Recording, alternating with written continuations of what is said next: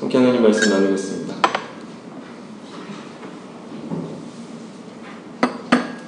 제가 되게 충격을 받은 게, 어, 제 설교를 열심히 듣는 사람들이 많더라고요. 몰랐는데, 별로 안 듣는 줄 알았거든요. 근데 굉장히 열심히 듣는 사람들이 많아요. 지난주에만 해도 저한테 몇 명이 어, 따로 연락이 왔어요. 그래서 질문을 하고 또 고맙다 그러고 얘기들을 좀 나눴는데 그중에 좀 충격적인 사연이 있었습니다. 뭐냐면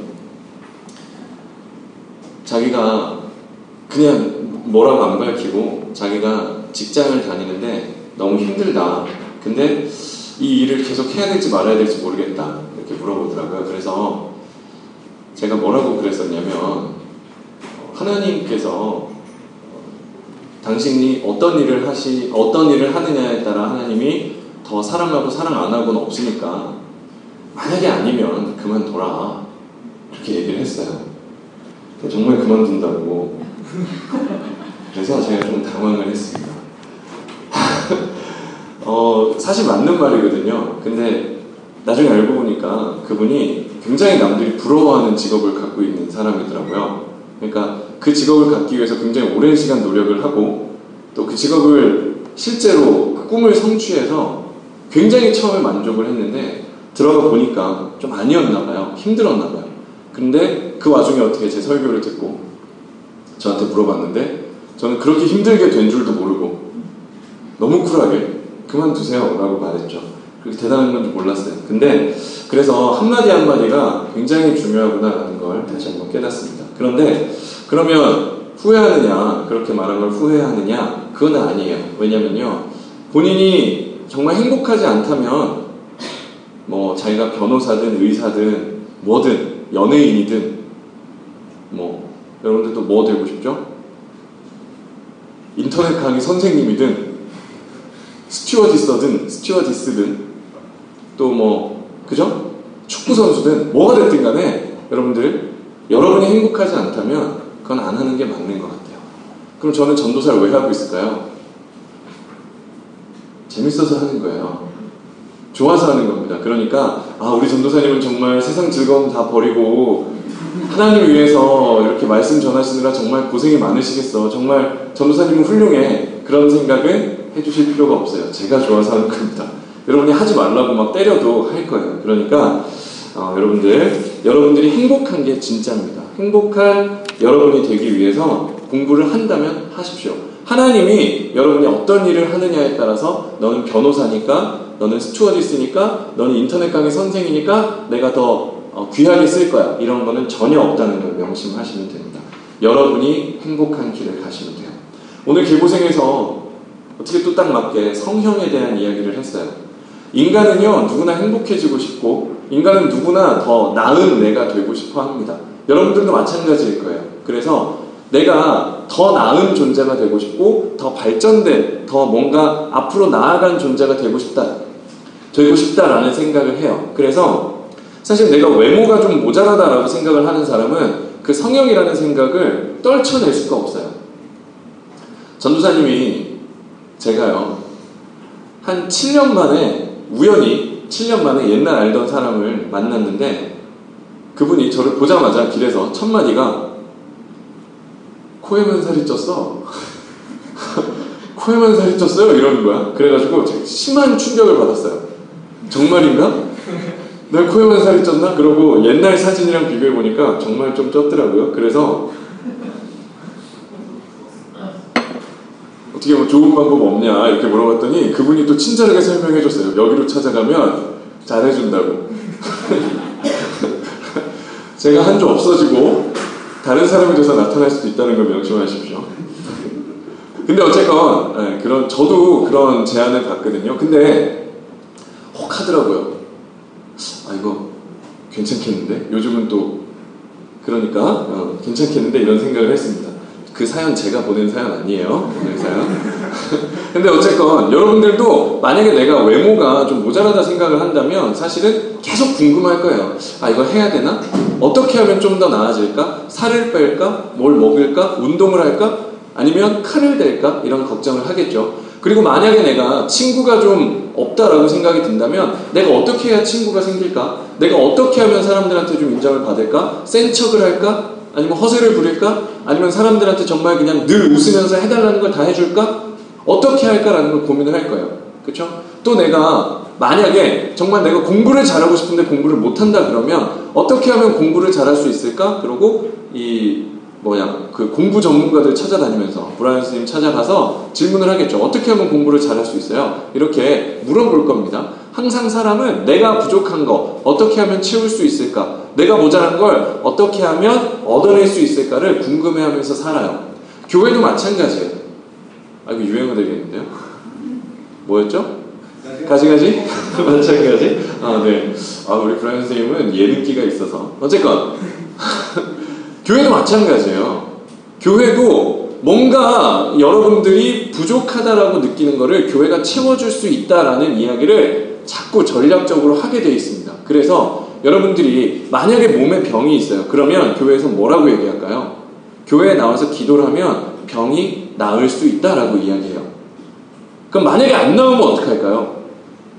정말 솔직하고 정말 정말 하나님을 믿는 사람이라면 솔직히 하나님의 뜻이 뭔지 모르겠기 때문에 나는 모르겠다 이래야 정직한 거예요. 나올 수도 있고 안 나올 수도 있어요. 그런데 하나님의 뜻이 뭔지는 모르겠으니까 정직하게 모르겠다라고 말하는 게 진짜거든요. 그런데 더 기도해보자. 용하다는 기도원이 있는데 기도원 가보자. 뭐 100일 금식을 해보자. 새벽 기도를 가보자. 이런 식이면 그거는 정직하지 않은 크리스찬이에요. 너가 지금 네 마음에 있는 그 두려움 있지? 그걸 교회에 조금 더 인볼브 됨으로써 교회에 조금 더 네가 나옴으로써 교회에 이득이 되는 사람이 됨으로써 하나님을 흔들어서 얻어낼 수 있는지 한번 보자. 이렇게 만약에 얘기한다면 그건 여러분들을 이용하려고 하는 거죠. 만약에 여러분들이 가정 안에 문제가 있어요. 가정에 어려움이 있어서 가정이 화목하지 않아요. 근데 그 아픔이 있는데 교회에서 만약에 그걸 안다면 어떻게 할까요? 하나님께서 성경 말씀도 막 인용합니다. 하나님께서 이 중재자가 되셔서 막힌 담을 허시고 여러분들 안에 있는 상처를 녹이시고 여러분들의 아픔을 고치시고 여러분들의 가정을 다시 회복시키시고 여러분 그거 모르는 일이에요. 하나님께서 하나님께서 가정을 무조건 회복시키시는 거 아니에요. 어떤 가정은 회복 안 되는 게 평화일 수도 있어요. 가정이 회복되는 것만이 능사가 아니라는 거 여러분들 아셔야 돼요. 어떤 사람이 교회 다니는 변호사를 만나서 자기가 이혼을 하고 싶다라고 상담을 했대요. 근데 교회 다니는 변호사가 혹시 교회 다니세요? 이러고 물어봤대요. 그러니까 그분이 이혼하고 싶다 그런 분이 교회를 다녔나 봐. 그러니까 믿는 분이 그러시면 어떡하냐고. 우리 하나님께서 짝지어 주신 걸 사람이 나누면 어떡하냐고. 그러면서 네. 다시 생각하라고. 그래가지고 다시 잘 살기로 했대요. 근데 잘 살았을까요? 잘 못 살았단 말이에요. 그래서 결국은 더 큰 문제가 생겨버렸어요. 여러분, 누군가 아파하는 사람들은요, 누군가 정말 삶의 문제에서 아파하고 있는 사람들은 그 상황에 가지 않으면 우리가 100% 이해하지도 못하고 그 사람에게 이래라 저래라 말할 수 있는 자격이 없어요, 우리한테는. 그런데 교회에서 하나님을 팔아서 하나님을 회복시켜 주실 거니까 기도해. 너네가 죄를 지어서 그래. 너네가 기도하지 않아서 그래. 좀 더 하나님한테 나와. 그러면 하나님을 회복시켜 주실 거야. 이렇게 하나님이 약속하지 않은 회복을 약속해서도 안 돼요. 왜냐면 하나님이 원하시는 건 회복이 아닐 수도 있단 말이에요. 무슨 말인지 이해되세요? 그런 것들은 우리가 만들어 놓은 우리가 만들어 놓은 기준, 더 나은 삶, 더 좋아 보이는 삶, 더 완벽한 인간의 인생의 모습, 그런 기준에 맞춰서 우리가 그냥 제시하는 거예요. 근데 그런 건 없는 거예요, 여러분. 그런 기준에 여러분들이 어, 끼워 맞추는 신앙생활을 할 필요가 없어요. 여러분들이 공부를 못해도, 여러분들이 가정에 문제가 있어도, 여러분들이 질병의 문제를 가지고 있다 하더라도, 그건 문제되지 않아요. 왜냐하면 하나님은 그 자체로 여러분을 사랑하시기 때문이에요. 그 병을 고쳐야만 하나님이 하나님의, 하나님의 목적이, 하나님의 목적이 여러분의 병을 고치는 거라면 그 하나님은 얼마나 스케일이 작은 분이에요? 하나님의, 하나님의 목적이 여러분을 그냥 가정 화목하게 만드는 분이라면 그분을 어떻게 우리 정말 전능한 하나님이라고 믿을 수가 있겠어요? 하나님의 뜻은 거기 없을 수도 있단 말이에요. 근데 우리는 우리가 만들어 놓은 기준, 우리가 만들어 놓은 발전, 우리가 보기에 좋은 모습에 맞춰서 우리들을 학대한단 말이에요. 그러니까 성경을 읽을 때도 우리는 이 사람이 이렇게 해서 더 완전해지지 않았느냐. 이 사람이 이렇게 되어서 더 좋은 모습으로 변하지 않았느냐? 이 사람이 이렇게 해서 더 훌륭한 사람이 되지 않았느냐? 그렇게 성경을 읽는단 말이에요. 그리고 우리한테 이 비난의 화살을 날립니다. 너가 기도하지 않아서 그래. 너가 하나님 앞에 더 온전히 바로 되지 않아서 그래. 너가 하나님 앞에 진심이 아니기 때문에 그래. 네 삶에 아직 해, 해결되지 않은 죄의 문제가 있어서 그래. 그 네가 옛날에 괴롭혔던 친구한테 사과하지 않아서 그래. 이메일로 사과 편지 쓰고 와 이러면서 이상한 상담을 한단 말이에요. 그러니까 삶의 문제를 해결해야 되는 줄 알고 진심도 아니면서 너한테 사과해야 하나님이 움직여줄 모양이야 이러면서 친구한테 막 5년 전에 잘못한 거 그때 미안했어 이러면서 막 사과를 한단 말이에요. 그렇죠? 여러분들도 조금 더 시간이 지나면 그런 고민을 하게 될 거예요. 아, 내가 엄마한테 그때 거짓말했던 것 때문에 하나님이 지금 내 길을 막고 있나? 그래서 왠지 엄마한테 고백해야 될 것 같아. 그래서 촛불 켜놓고 엄마 사실은 말이야 5년 전에 그 500원 내가 가져갔어. 이러면서 막 사과한단 말이죠. 그러면 하나님이 뭔가 마음엔 후련함이 있어요. 그러나 그것 때문에 하나님이 문제를 해결해 주시는 건 아니란 말이에요. 아시겠죠? 우리는요, 하나님이 우리에게 바라시는 것이 문제의 해결이나 아니면 좀 더 나은 모습으로 변해가는 것이 아니라는 걸 먼저 알아야 돼요. 성경은 오히려 정반대의 이야기를 하고 있어요. 하나님께서 만지셔서 변화된 사람이 여전히 하나님의 뜻과는 반대되게 살고 있다 라는 이야기를 한단 말이에요. 뭐라고요? 하나님이 은혜를 주셔서 변화시킨 사람이 여전히 삶의 자리에는 하나님과 상관없는 모습들이 매일 순간순간 드러난단 말이죠. 오늘 아브라함은 지난 시간에 배웠던 변화된 아브라함이에요. 아브라함이 자, 다시 한번 기억해 봅니다. 지난 시간 지난주 설교 말씀 제목이 뭐였는지 혹시 기억하는 사람? 단을 쌓고 도망치는 교회. 네, 선생님이 기습적으로 말해버렸어요. 지난주 설교 제목이 단을 쌓고 도망치는 교회였어요. 아브라함이 하나님한테 바라는 게 있어서 재단을 쌓았는데 하나님이 그 소원을 들어줘요, 안 들어줘요? 안 들어줬단 말이에요. 그러니까 아브라함이 어떻게 해요? 그 재단을 버리고 도망쳐 버렸어요. 애굽으로 도망쳐 버렸어요. 그러니까 하나님이 어떻게 해요? 아유 끈기 없는 놈, 너는 안 되겠다 이러고 버리셨나요? 그렇지 않죠. 그건 단군 신화예요. 호랑이하고 곰이 어, 곰은 배기를 참아갖고 성공했는데 호랑이는 못 참고 뛰어나가니까 아유 호랑이 너는 안 되겠어 이러고 버리는 건 단군 신화라고요. 우리 하나님은 그런 분이 아니죠. 우리 하나님은 단을 쌓고 기도했지만 자기의 욕심이 채워지지 않았을 때 하나님을 버리고 돌아섰던 아브라함을 다시 그 뒷덜미를 붙잡아서 다시 그가 쌓았던 재단 앞으로 끌어내셨단 말이에요. 그리고 그 재단 앞에 세우셨죠. 그래서 성경이 뭐라 그랬어요? 애굽에서 이집트에서 온갖 실수를 다 하고 아브라함이 다시 돌아온 곳이 처음 재단 쌓았던 곳이라고 했잖아요. 그래서 그 재단 앞에 서니까 아 내가 하나님의 이름을 부르고 그리고 도망쳤었는데 그 하나님은 나를 떠나지 않고 나를 붙들어 다시 여기 세웠구나. 실수 투성이었고 깨지고 모난 나를 다시 여기에 세우고 내가 너를 버리지 않는다라고 말하고 있구나. 그리고 아브라함이 깨달았단 말이에요. 그래서 아브라함이 여기서 첫 번째로 쓸만한 모습을 보여요, 오늘. 아브라함이 상당히 쓸만한 모습을 보입니다. 뭐냐면, 아브라함이 평생 동안 지금까지 아브라함이 버리지 못하고 그렇게 애쓰면서 추구해왔던 게 뭐냐면, 안정과 평안함이에요. 그는 도시를 좋아하는 사람이었어요. 제가 설명했었죠. 그래서 갈대아 우르 도시를 떠나라 그랬더니 하란이라는 도시로 갔고 하란을 떠나서 가나안으로 가랐는데 가나안에서 별 볼 일 없으니까 이집트라는 대도시로 잡고 도시의 삶을 사랑하는 사람이어서 도시로 도시로 도시로 갔단 말이에요. 그런데 그 사람이 이제 변화됐어요. 어떻게? 도시와 광야가 있는데 자기가 광야를 선택은 차마 못해. 그런데 자기 조카한테 얘기합니다. 네가 도시를 고르면 내가 광야로 가고 네가 광야를 고르면 내가 도시로 갈게. 이 얘기를 하기까지 아브라함은요. 한 80년 넘게 걸렸어요. 이, 이 이야기를 할 때까지 아브라함은 거의 80살이 될 때까지 자기 마음대로 살았단 말이에요. 그러니까 여러분 지금 고등학생인데 살아봤자 몇 년 살았어요? 살았자 열 몇 살 아니에요. 그죠? 아, 물론 선생님들도 계시지만 그쵸? 80세는 안 계시잖아요. 그죠? 여기서 제일 나이 많아도 80세가 안 되신단 말이에요. 그죠? 그런데 아브라함은 80년 동안 자기 마음대로 살았단 말이에요. 그런데 그때에 하나님께서 아브라함에게 아주 작은 변화를 보여주세요. 내가 지금까지 추구하고 살았던 내가 좋아하던 그거 버릴 수 있을 것 같아. 아브라함은 도시에게 질리고 도시에게 상처받아서 이제 도시와 광야 중에 다른 사람, 자기 조카에게 먼저 선택권을 줍니다. 그리고 네가 골라라. 성경엔 이렇게 나와 있어요. 네가 좌하면 나는 우하겠고 네가 우하면 나는 좌하리라. 교회 열심히 다니시는 분들이 가끔 카카오톡 그 저 채팅창에 써놓으시는 말이에요. 그래서 집사님들 보면 가끔 계세요. 네가 좌하면 나는 우하겠고 네가 우하면 나는 좌하겠 좌, 좌하리라. 이게 뭐냐면 무슨 말씀이냐면 이제 예를 들면 남편이 하도 말을 안 들으니까 아 이제 몰라 이제 이제 나도 몰라 이러면서 네가 마음대로 해. 네가 좋아하면 난 우하고 네가 우하면 난 좋아할 거야. 그런 보통 그런 뜻인데 하나님께서 아브라함에게 이렇게 자기의 자기의 성공과 자기의 삶을 위해서 자기 부인까지 팔아먹어야 됐던 그 남자 아브라함이 이제는 다른 사람을 위해서 자기의 삶을 조금이라도 희생할 수 있도록 변화를 주셨단 말이에요. 여러분 이걸 뭐라 그러냐면요. 따라해보세요. 성화라 그래요. 뭐라고? 성화. 성화. 거룩하게 변하다라는 뜻이에요. 뭐라고요?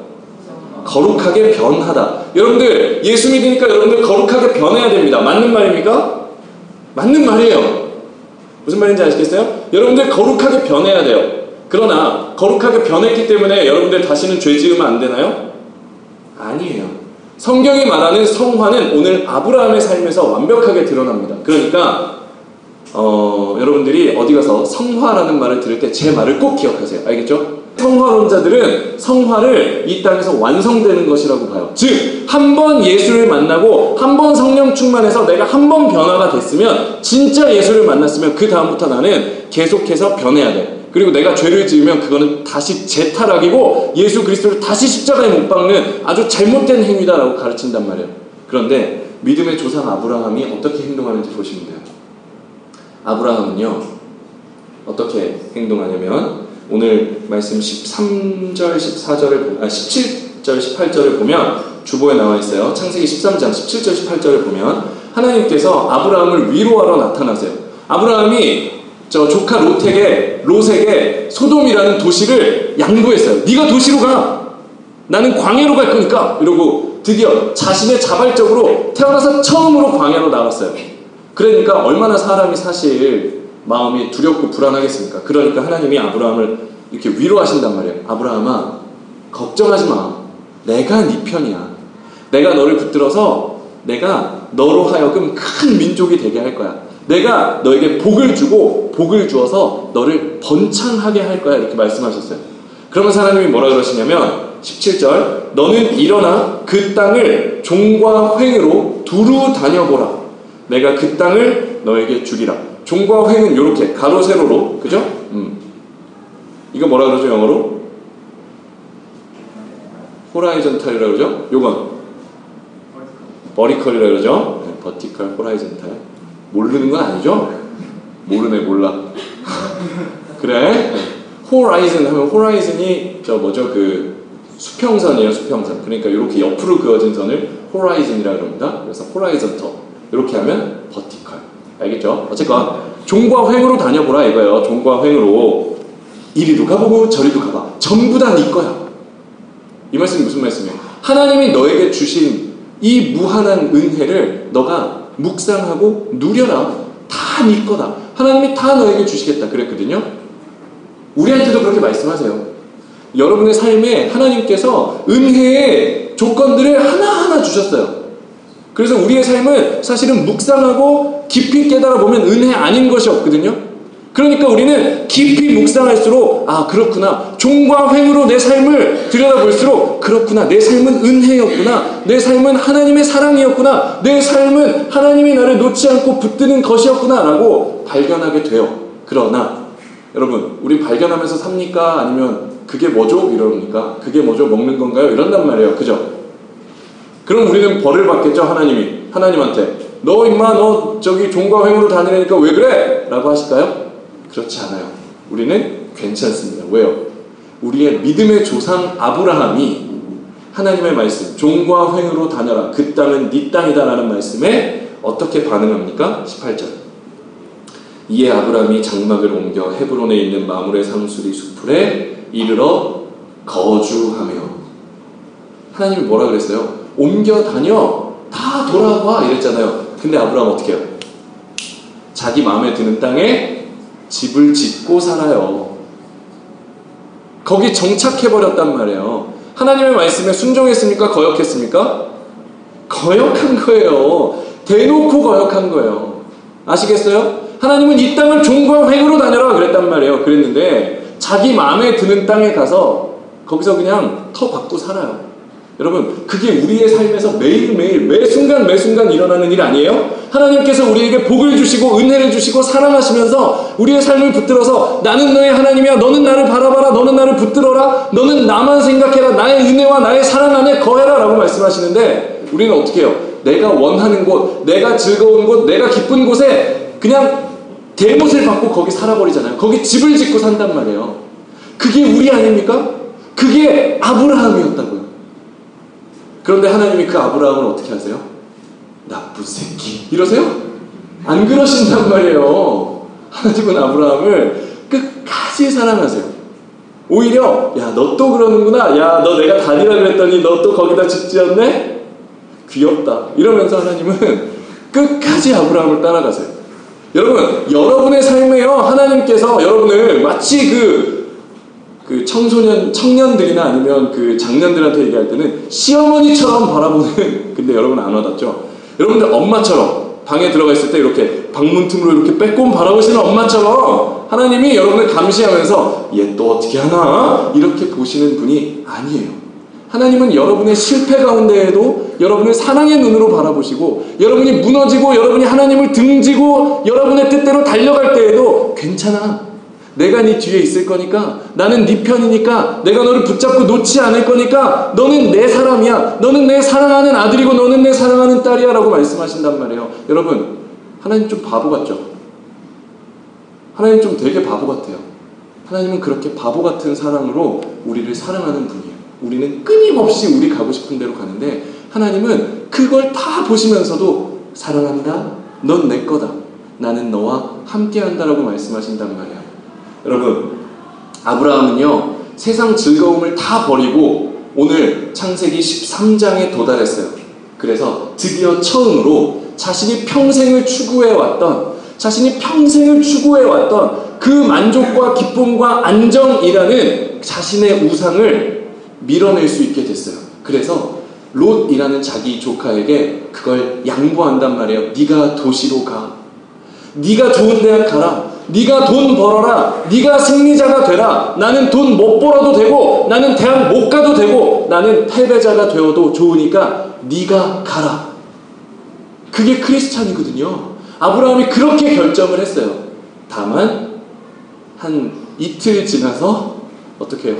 삐져가지고 롯 새끼 내가 어, 평생 먹여 살렸는데 지금 어, 골르렸더니 이 새끼 지가 도시로 가고 나는 광야로 내모라 이러면서 꿍시렁꿍시렁 거리고 있었단 말이에요. 그때 하나님이 나타나신단 말이에요. 아브라함아, 너의 모든 삶에 내가 은혜를 채워놨어. 돌아봐. 다 하나하나 밟아봐. 너의 삶은 나의 사랑의 흔적이 닿지 않은 곳이 없단다? 아브라함이 그 말을 듣고, 네, 하나님, 그러고 자기 좋은 대로 가버린다니까요. 굉장한 사람이지 않아요? 여러분, 그게 아브라함이고요. 그게 우리란 말이에요. 그런데 그런 아브라함을 놓지 않는 하나님이 그 사랑으로 우리를 사랑하신다고요. 여러분, 잘할 필요 없어요. 우리는요, 하나님의 사랑을 그 순간순간 문득문득 깨달아 가면서 그 하나님의 사랑이 우리의 삶을 습격해 오실 때, 그 하나님의 사랑이 우리의 삶을 찢어내고 우리 안으로 들어오실 때, 우리는 그 사랑에 우리를 맡기기만 하면 돼요. 근데 안 맡길 수도 없어요. 그냥 하나님의 마음대로 하는 거니까. 그냥 우리는 보는 거예요. 어떻게 보면 우리는 관객이라고 봐도 돼요. 하나님이 내 삶을 어떻게 인도해 가실지 정말 그 하나님의 마음을 궁금해 하면서 바라보는 관객으로 서 있는 거예요. 여러분, 공부 열심히 하십시오. 왜요? 여러분의 본성이 그거를 여러분에게 요구할 겁니다. 열심히 하세요. 다만, 하나님을 껴들이지 마시고, 더 심각한 경우, 내가 열심히 안 해서 하나님을 볼 낯이 없다. 하나님을 보기에 부끄럽다. 이런 생각하지 마세요. 하나님은 실패하는 여러분을 사랑해요. 여러분, 부모님께 효도하십시오. 그러나 순간순간 부모님께 다시 화내는 여러분의 모습을 발견하면서 나는 벌레야 이렇게 생각하지 마세요. 하나님은요, 부모님한테 소리 지르는 여러분 귀여워하세요. 사랑하십니다. 붙드세요. 그리고 언젠가 여러분 마음에 하나님의 사랑을 부어 주실 거예요. 여러분 친구들한테 거짓말하고 내 연약한 모습을 보이기 싫어서 여러분들 센 척하는 여러분들의 모습에 하지만 실상에는 아무것도 없어서 혼자 밤에 불 끄고 누워서 나는 벌레야라고 생각하면서 이불을 뻥뻥 발로 차고 있는 여러분에게 하나님은 괜찮아. 나는 네 편이야라고 말씀하신단 말이에요. 여러분, 하나님은 여러분을 사랑하십니다. 그 사랑이 여러분을 붙들고 놓지 않을 거예요. 그 사랑을 우리가 한 주간도 또 넘치도록 경험합시다. 기도하겠습니다. 살아계신 하나님, 말씀 전했습니다. 우리 자신이 너무 부끄럽고 모자라서 하나님 앞에 설 수가 없는데, 한눈에 딱 봐도 우리보다 훨씬 더 못난 아브라함을 성경에 기록하시고, 우리의 믿음의 조상으로 삼아주셔서 참 감사합니다.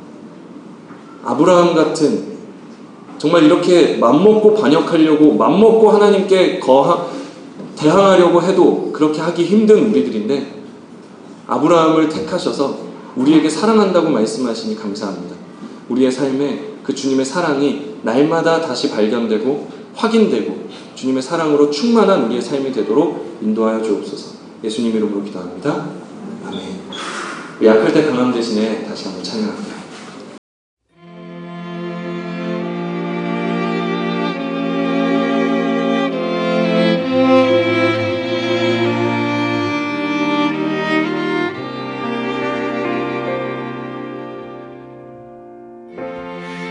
약할 때 강함 대신에 나의 보배가 되신 주, 주 나의 모든 것.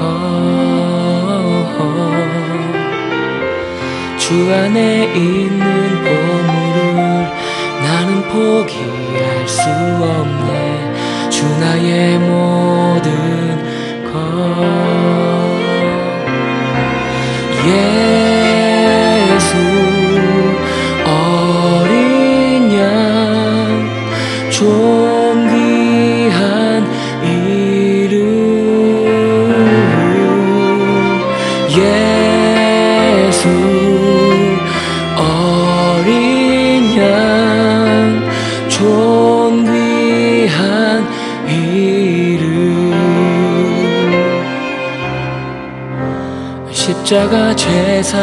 하셨네. 주님의 이름 찬양해. 주 나의 모든 것. 쓰러진 나를 세우고 나의 빈 잔을 채우네. 주 나의 모든 것.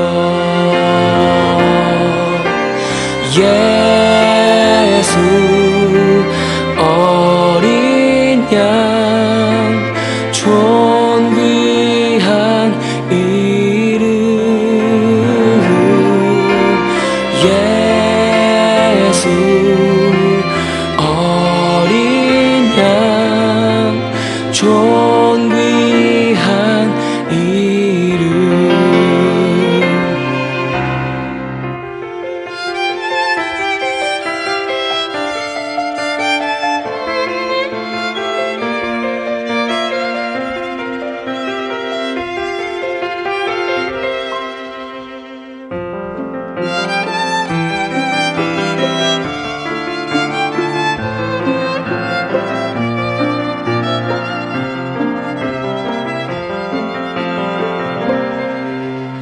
예